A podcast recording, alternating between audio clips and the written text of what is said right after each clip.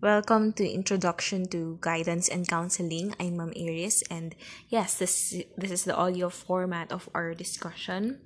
Last meeting, I've discussed the things that you need to expect on the subject as well as the flow.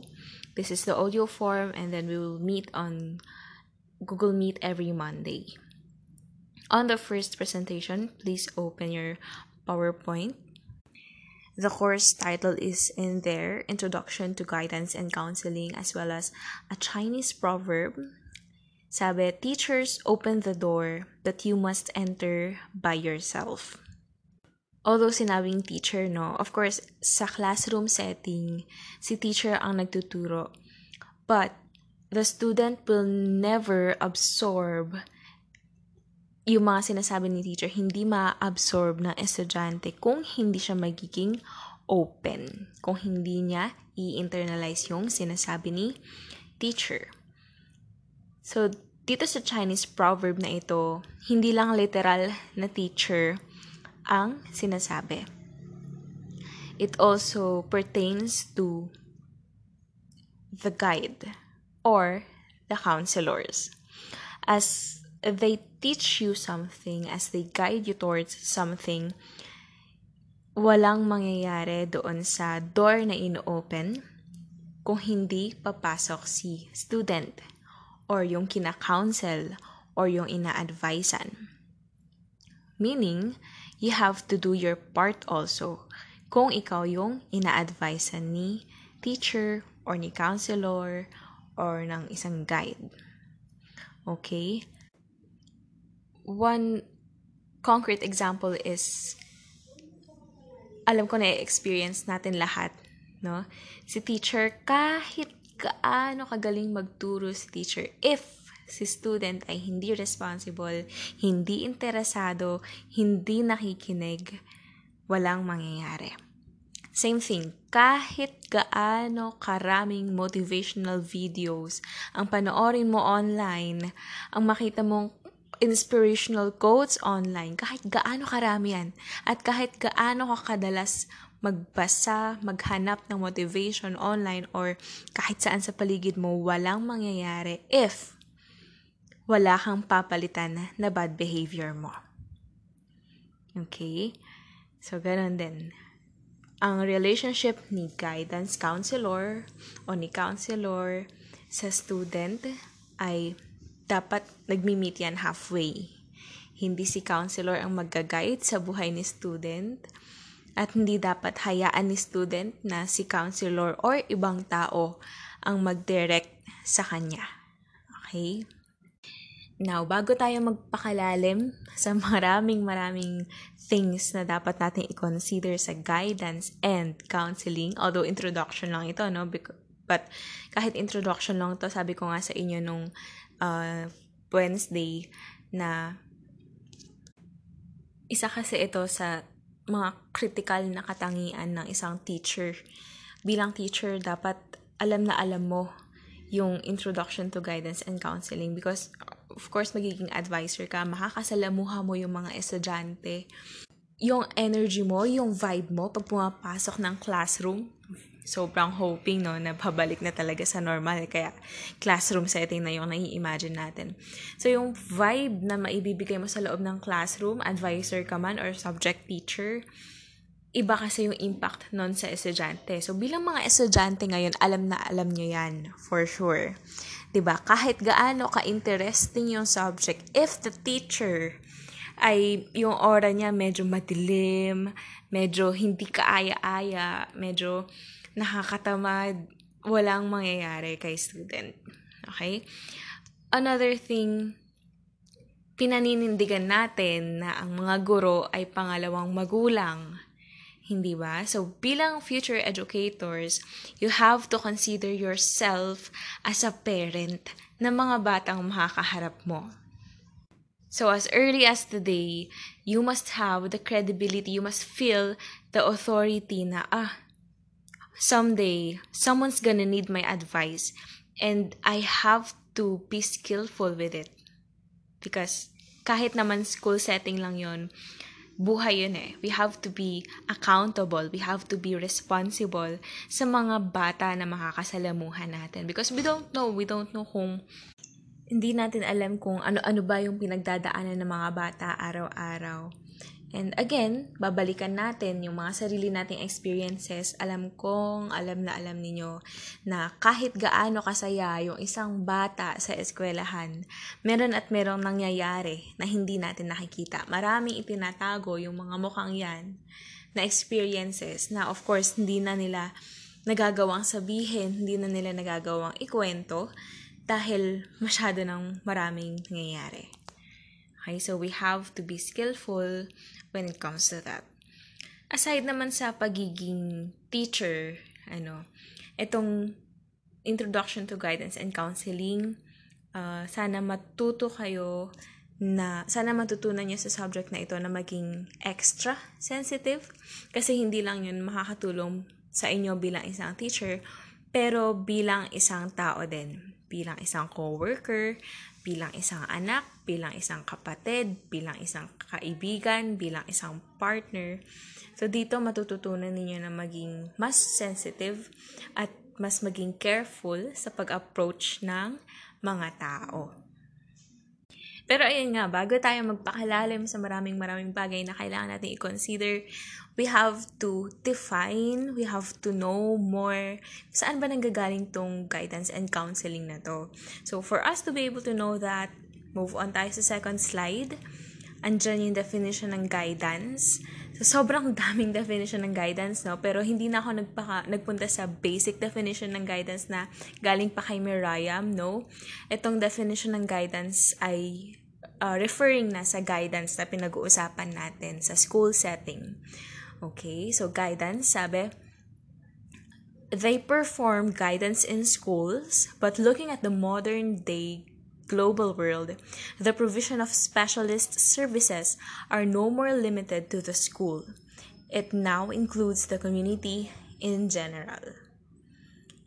And sabi, it is to direct, pilot, or guide. It is a more directive or prescriptive form of assistance. So, andun na yung emphasis, no? Talagang, parang sinasabi nitong unang definition na to na hindi na lang sa school kailangan ng guidance. Why? Because as adolescents, as young adults, of course, nakita na ng modern world na kailangan pa rin ng guidance eh. Kailangan pa rin ng gabay dahil hindi naman tayo yung yung growth, yung development, yung pagkatuto, yung lessons, hindi naman yun nag-end after graduation. Di ba? Habang natututo tayo sa buhay, nagkakamali tayo. Or baliktad, habang nagkakamali tayo, natututo tayo sa buhay. Pero kahit natuto ka na sa ibang bagay, magkakamali at magkakamali ka pa rin. Hindi ba? May mga bagay na may experience pa rin natin kahit matanda na tayo. Na parang, grabe, first time ko na-experience to. ba Parang, ngayon lang ako nalungkot ng ganito ngayon lang ako nagalit ng ganito. So, may darating pa rin tayo sa point na ganon. Di ba? Na nag-grow tayo eh. 'di ba? Hindi naman 'yun magsa-stop after graduation na parang pag graduate ka na, alam mo na lahat. 'Di ba? Parang dapat ba pag graduate ka na ay dapat kaya na niyang i-handle yung emotions niya. Dapat hindi na yan nagagalit ng matindi. Dapat pag professional ka na, uh, hindi ka na uh, namumroblema kasi dapat alam mong i-handle yan. Lalo na kapag teacher ka. Nako, hindi pwedeng isinasama mo yung emotion sa uh, sa, sa trabaho. So, hindi ganon. Okay? That's wrong. Bilang mga teachers, uh, ine-emphasize nitong definition na to na yung guidance sa school ay hindi lamang para sa students but also sa teachers. Okay? So, ayan, sana open kayo sa insight na yon kasi um, disclaimer, kapag kasi professional na tayo, parang feeling natin minsan alam na natin lahat. Pero hindi. Kailangan pa rin natin ng tulong, kailangan pa rin natin ng advice, kung hindi man sa nakakatanda, doon sa mga kaibigan natin na makakatulong sa atin. So, ayun din. Uh, kung may mga kaibigan ka makakatulong sa'yo, of course, syempre, ayaw mo naman na tumating sa point na ikaw itong walang mai-advise. ba diba? So, basics. Kailangan, kakailanganin mo pa rin ang uh, pagbibigay ng guidance. Of course, we're interactive, ba? Um, if you can if you can still remember topic natin sa VED 5, 'di ba? It's intrapersonal and interpersonal whenever we talk to ourselves, we also have to know how to talk to others. Diba? So, ayun. Dapat maging ready to direct, pilot, or guide um, a more directive or prescriptive form of assistance. Assistance. Okay? So, gets naman siguro yung uh, keyword na assistance. You will assist people. Saan? I-assist ko po ba siya sa guard? I-assist ko po ba siya papuntang kantin? Kasi baka hindi niya alam. Okay? Of course, i-assist mo siya sa mga bagay na hindi niya maintindihan. Naguguluhan siya. Uh, mga bagay na hindi ma-reach ng kanyang um, isip kasi uh, baka na-overwhelm pa siya ng lungkot or galit. Ganun. So, um, it means actually responsibility to assist other people towards something na parang baka ikaw ay hindi mo rin alam.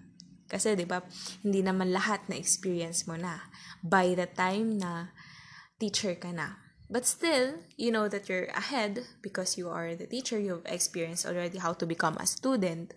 So, yun naman ang iyong advantage. So, yung mga experience na yan, yung mga na-experience ninyong sakit, na-experience ninyong saya, na-experience ninyo dito sa school at sa bahay, yun yung pwede ninyong gamitin para yung mga mistakes natin, mistakes ng mga naging kakilala natin, hindi na magawa ng next generation ng mga magiging estudyante nyo. That will be your key. You will assist them towards something good. Now, let's proceed to the second um, keyword in this course, counseling. Sabi, it is a process of helping individuals or group of people to gain self-understanding in order to be themselves. So talagang magkaakibat si guidance and counseling. It is helping, assisting uh, individuals or group of people to gain self-understanding in order to be themselves. Sobrang halaga nung word na self-understanding. Why? Again, balik tayo sa VED 5 uh, interpersonal and intrapersonal. You have to understand yourself first before you can understand the world, the environment, other people. Kasi, whenever we have problems, di ba, we, we, whenever we rant, whenever we um, complain about our current situations, na ano ba yan, ang hirap-hirap. Palagi na lang ganito, palagi na lang parang walang nangyayari. Kailan ba matatapos to? Yung mga ganong thoughts natin, minsan sinisisi natin yung outward eh. Bakit ba kasi ang pangit? Bakit hindi may ayos? Bakit ganito itong taong to? Wherein, pwede naman natin iayos yung sarili natin. If we don't like what we see, then don't look at that person or place or thing Ganun din sa social media. Eh, whenever you scroll Facebook, whenever you scroll Instagram, Twitter, whenever you scroll uh, those feeds, uh, kung ano kasi yung lagi mong tinitingnan sa Facebook, sa Twitter, sa Instagram, may algorithm siya na si Facebook, si Instagram, si Twitter, na nasisense nila kung ano yung gusto mong makita. So, whenever you scroll, ipapakita sa'yo ni Facebook yung similar posts ng mga uh, ine-engage mong post. Pinapanood mo, kinokomentan mo, nilalike mo. So, ganun din. Whenever you expose some yourself, whenever you expose yourself to something toxic, the more nas lalapit yung toxic sa'yo. Okay? So, kapag ayaw mo na, ikaw ang umiwas. Yan. Yun yung sa self-understanding. Kasi hindi tayo makaka pag-understand ng sarili if we are always looking for the outside force, on the outside force. Sobrang halaga nung um, topic last last last sem dapat no yung intrapersonal and intraperson in, interpersonal kasi dito na natin ma-apply sabi pa it is a professional relationship between a counselor and a client or in school setting it's the counselor and a student okay So, sabi nga kanina dun sa guidance, 'di ba? Yung guidance, hindi lang siya pang school but sa other ano din sa sa ano din sa public sa community in general. So may asterisks lang dito just to clarify kasi gagamitin natin itong terms na ito and sobrang halaga na malinaw na malinaw sa inyo itong mga to, okay? Bago tayo pumunta dun sa second definition ng counseling, punta tayo dun sa may asterisk. Sabi dito, student or client is the counselee. Okay? Si student or si client ang counselee. That's the term. Kapag ikaw yung ina-advisean, ikaw yung kina-counsel, or ikaw yung nagpapa-advise, you are the counselee. The other one, kapag sa community kasi, lalo na sa sa, sa mga clinic talaga, psychological clinic, um, as in guidance counseling clinic, ang tawag doon sa mga nagka-counsel ay therapist. Therapist. Okay? So, si counselor sa school ay may kaakibat na stand or label sa community. They are called therapist because they give therapy.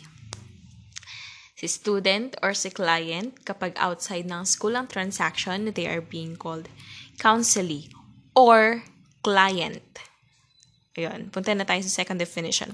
It is a professional relationship between a counselor and a client in school setting, counselor, and a student. Okay? Pag sinabing professional relationship, malinaw dapat kay counselor at kay client na they are just there for the counseling. Okay. Ma'am, question. Kapag po ba si counselor ay kamag-anak ni client, pwede po ba niyang i-counsel si client? The answer is no. It's either you have to refer your client supposedly to the other counselor or you will just give your client or your relative an advice but not as a as a counselor. Okay, ulit. Si counselor and si client hindi pwedeng magkamag-anak, hindi pwedeng magkaibigan. Kung maaari, hindi pwedeng magkakilala. Okay, that's the, from the outside. Now, inside the school setting, ma'am, paano po kapag si guidance counselor ng school, ika-counsel niya yung anak niya or pinsan niya or pamangkin niya? The answer is, pwede, pero dapat meron, kung maaari, meron pa rin ibang counselor na kakausap doon. Why? One, possible na magkaroon ng bias. Ang ending nun, baka hindi ma- hindi makinig si client or si student kapag kakilala niya si counselor personally. Okay, yun yung um, downside nun. So, I just gave an example. Of course, lalaliman natin yung usapin pagdating sa mga bias, pagdating sa counselor, counselee, professional relationship. But para lang din magets ninyo yung pagkaka-emphasize ng professional relationship dito sa uh, definition ng counseling. I just gave an example. Yan. So, counselor, si counselor ay therapist, si student or si client ang counselee. Okay, now let's move on on the fourth slide. meron tayong two types of counseling. Nasa fourth slide yung first one. The first one is called individual counseling. Very, ano to, uh, specific, yun na siya. As, as, as, is, as is na talaga siya. Individual counseling, one-to-one counseling. Um, it occurs between the professionally trained counselor or therapist and his client or counselee. Okay? Pag tayo malilito sa terms, mahalaga na dapat alam na alam nyo yan.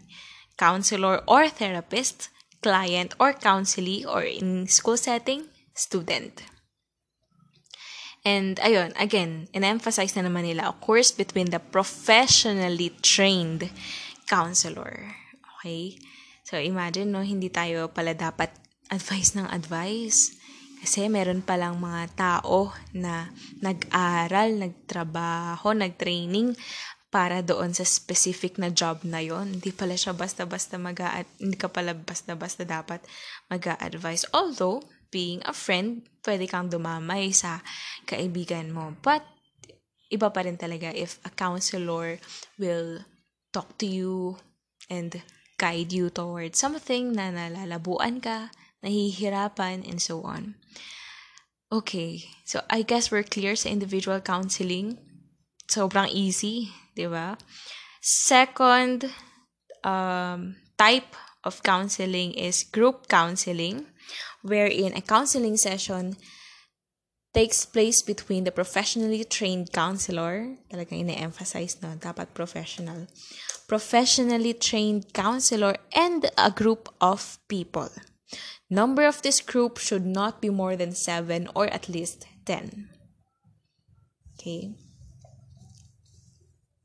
It means it, it just means 7 to 10 hanggat maaari 7 to 10 lamang ang kasali sa group counseling so that maging effective yung group counseling. Type ng mga instances or uh, cases na kailangan ng group counseling kapag nagkaroon ng bullying, halimbawa, tapos ang sangkot ay isang buong team, that's one, no? Of course, they have to they have to um, learn as a group then so that whenever someone's um, making the same mistakes over again, the same behavior over again, sila-sila ang maghihilaan, pataas naman. Okay? So that's the one goal of group counseling.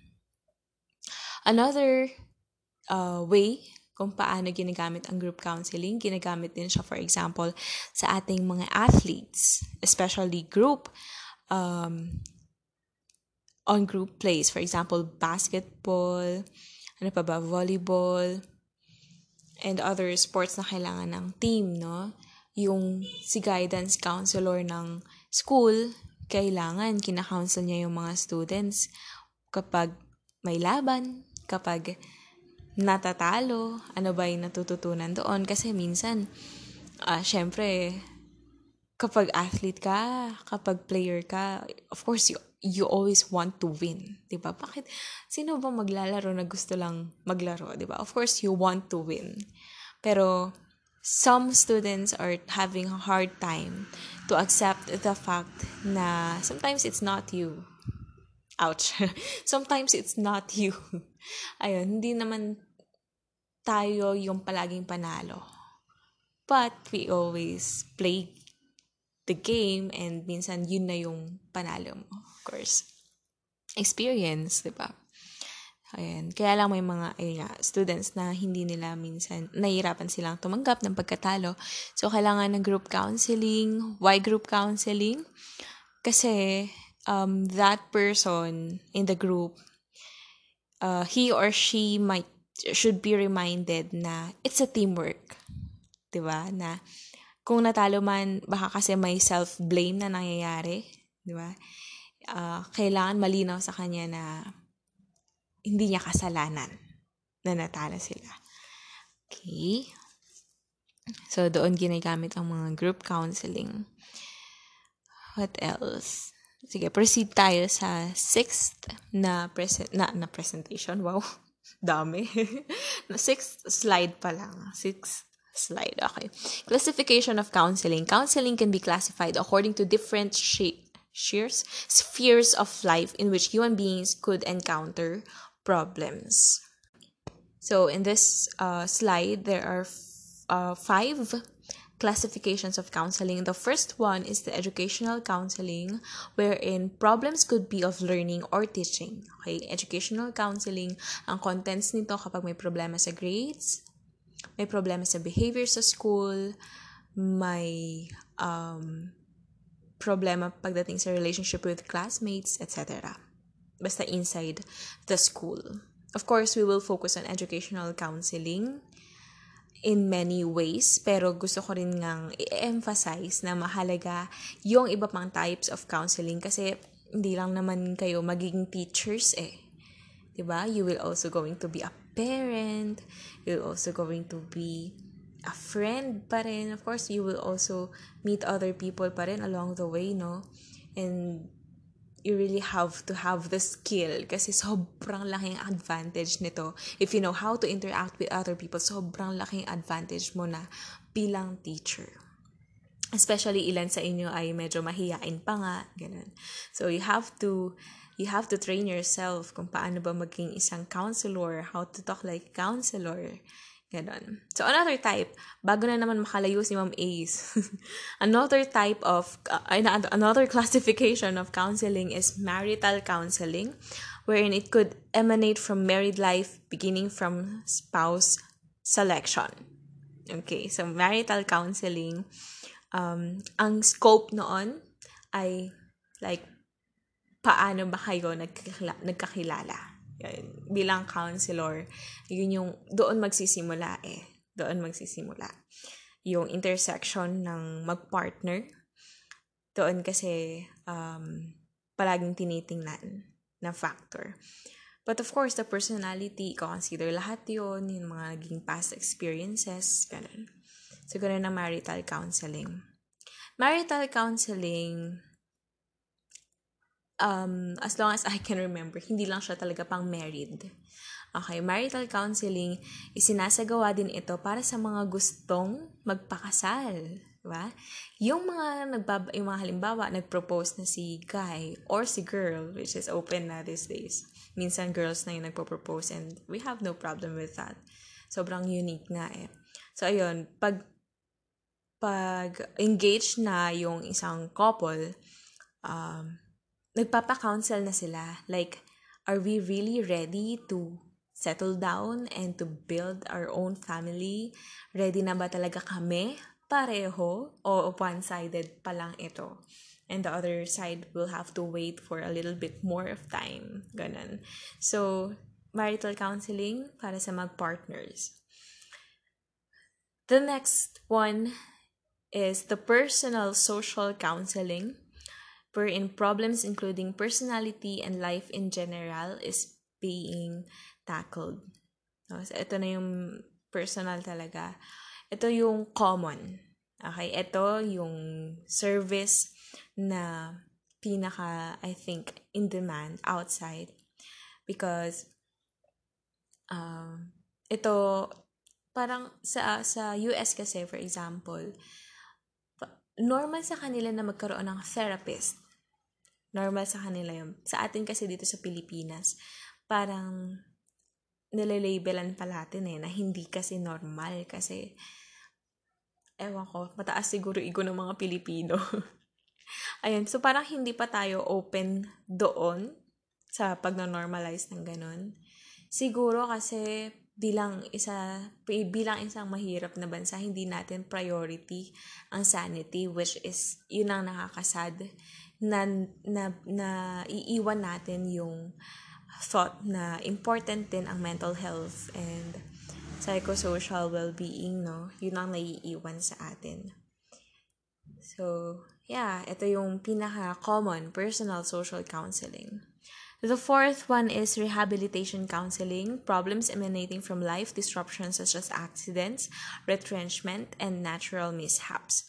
So, yung, yung rehabilitation counseling, hindi lang ito para dun sa mga nililabelan natin as addict, no?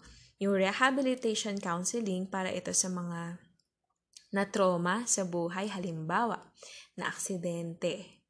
O kaya, um, possible na, ano kasi na genetics din eh. Or kung hindi man genetics, nagkaroon ng cognitive problem noong ipinagbubuntis pa.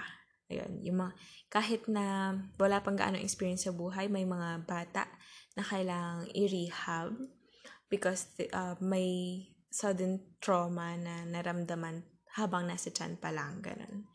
So, of course, kasama dito yung mga um, nakapag drugs before, yung mga may addiction.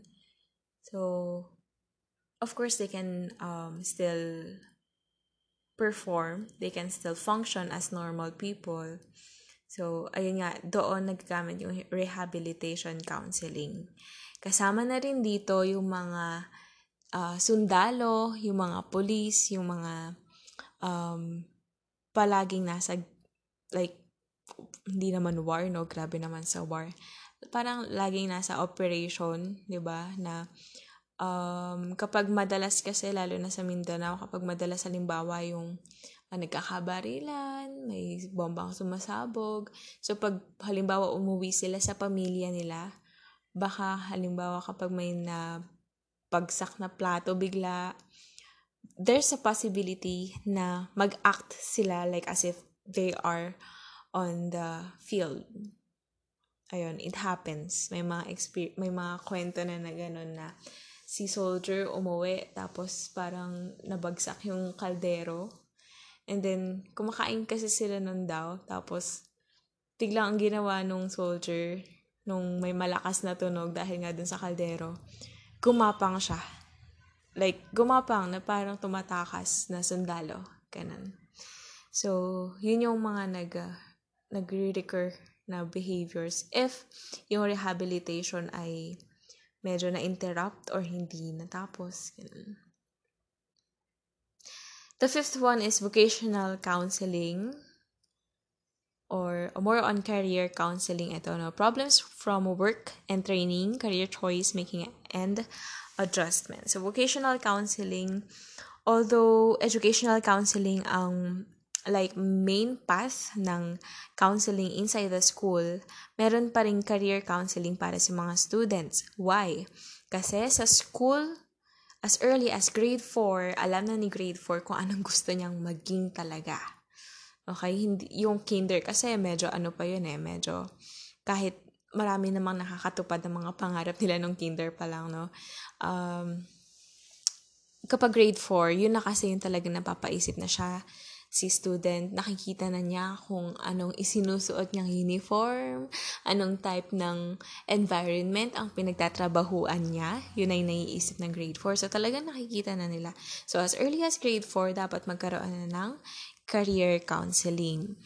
And, yeah, sobrang halaga nito ng career counseling and vocational counseling because, um, sayang yung oras eh. For example, yun nga, nag-college ka, tapos nag-shift ka, uh, sayang yung pera, energy. So, ayun, sobrang important nito. But, hindi lang siya nag end doon sa school setting ha. So, vocational, pwede rin to sa work and sa training, no? Of course, kahit nasa work na hindi pa rin perfect ang mga tao, nagkakamali pa rin, nagkakaroon pa rin ng other problems, nagkakaroon ng uh, this uh, disruption. Paano ba? Uh, personality problems.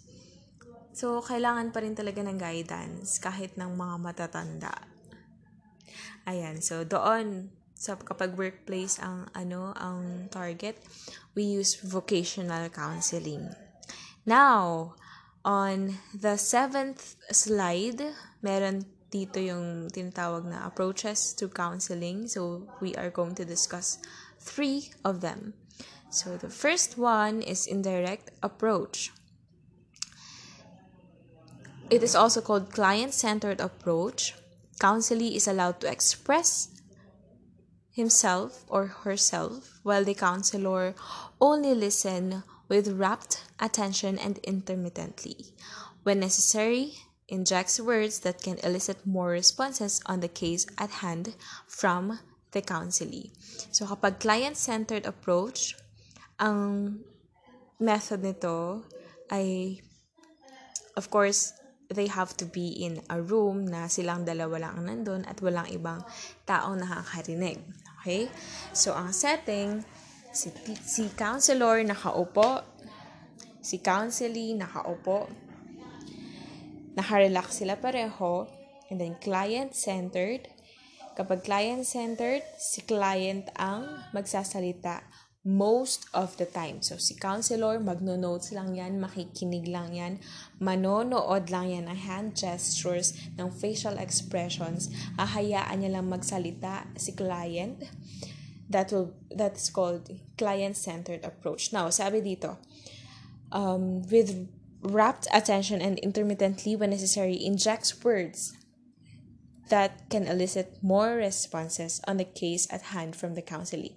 Injects words. Ibig sabihin, konti lang. Kailangan, parang halimbawa, um, nagkukwento siya tapos feeling mo patapos na yung kwento niya or pa-end na yung sentence niya, you have to inject words na or phrases para ma-elaborate pa niya lalo yung kanyang nararamdaman. So, yun yung meaning ng uh, injects words that can elicit more response, that can, uh, yun nga, elicit more response. Kailangan mapalabas mo pa yung mga ibang terms na ginagamit niya.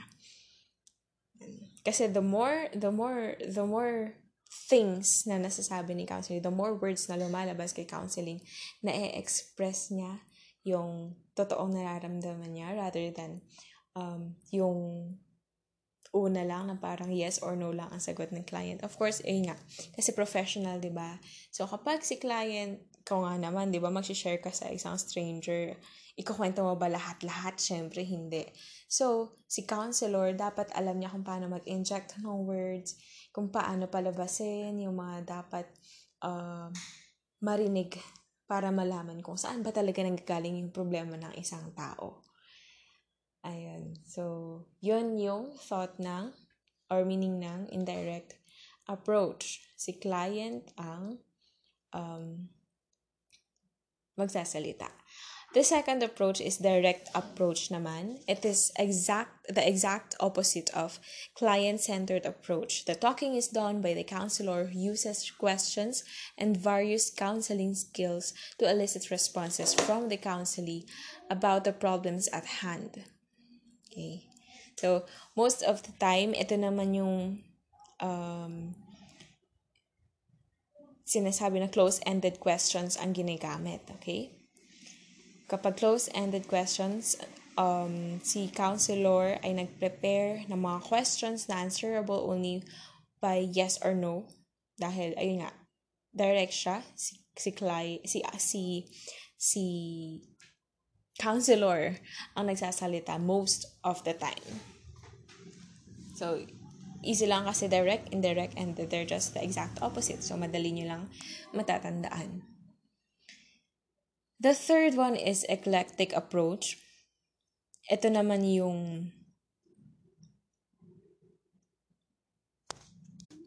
pinagsama na unang dalawa. Okay?